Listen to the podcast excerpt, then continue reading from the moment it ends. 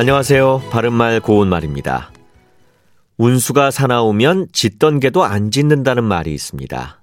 이는 운수가 나쁘면 모든 것이 제대로 되지 않음을 비유적으로 이루는 말인데 도둑을 맞으려면 개도 안 짓는다는 말과도 같은 뜻이 됩니다.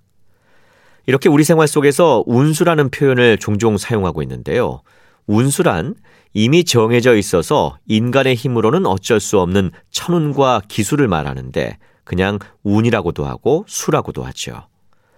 운과 수는 보통 뒤에 좋다, 나쁘다, 트이다 같은 표현을 많이 사용합니다.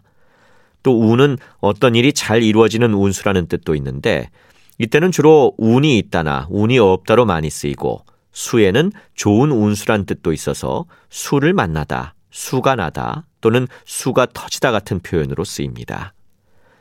좋은 운수와 관련된 표현으로 횡재수나 요행수 같은 것도 있습니다.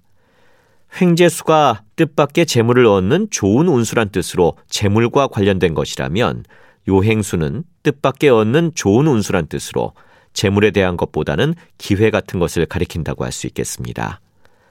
또 운수를 뜻하는 한자 수에 우리 고유어 칠해라는 말이 붙어서 나온 수칠해라는 표현도 있는데요.